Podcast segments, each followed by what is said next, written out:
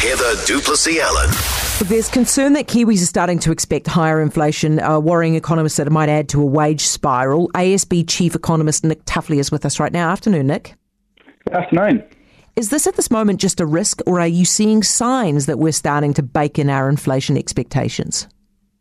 Well, we are seeing signs in at least one of the surveys that the Reserve Bank does that people's perceptions of future inflation are actually still creeping up, even though, fingers crossed, we've seen the peak in actual inflation, and also that petrol prices have come down, which is often one of those things that we get quite racked up about in terms of our views on prices.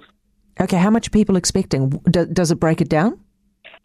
When the Reserve Bank survey that they just put out uh, recently, what they're showing is, is that if we're looking one year ahead, you know, we think inflation will still be around five percent, uh, two years ahead about three point six percent, and that jumped about half a percent compared to the survey a few, a few months earlier. And uh, when you're looking out further ahead in time, when we're looking, say, five years ahead, ten years ahead, look, those have been edging up too. Like five, we're thinking that in five years' time, according to the survey, inflation will be, you know, essentially over two point four percent. So they're starting to creep away from that two percent midpoint the Reserve Bank's aiming for.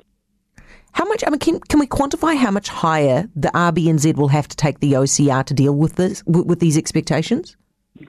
Well, Jen, it's a bit hard to sort of translate it mathematically into this X means Y because you've got so much happening. But look, it's just mm. clearly the Reserve Bank needs to be pushing interest rates up. So give or take around the five percent mark is the, the general consensus, and we think, you know, there's a chance it'll get a little bit over five.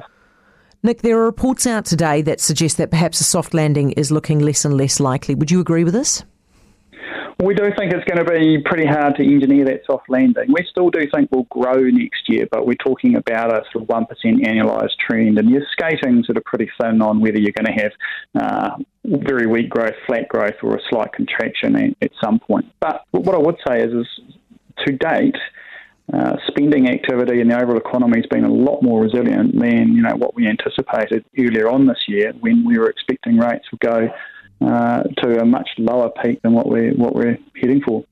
Nick, thank you so much for your time, mate. Nick Tuffley, A S B Chief Economist.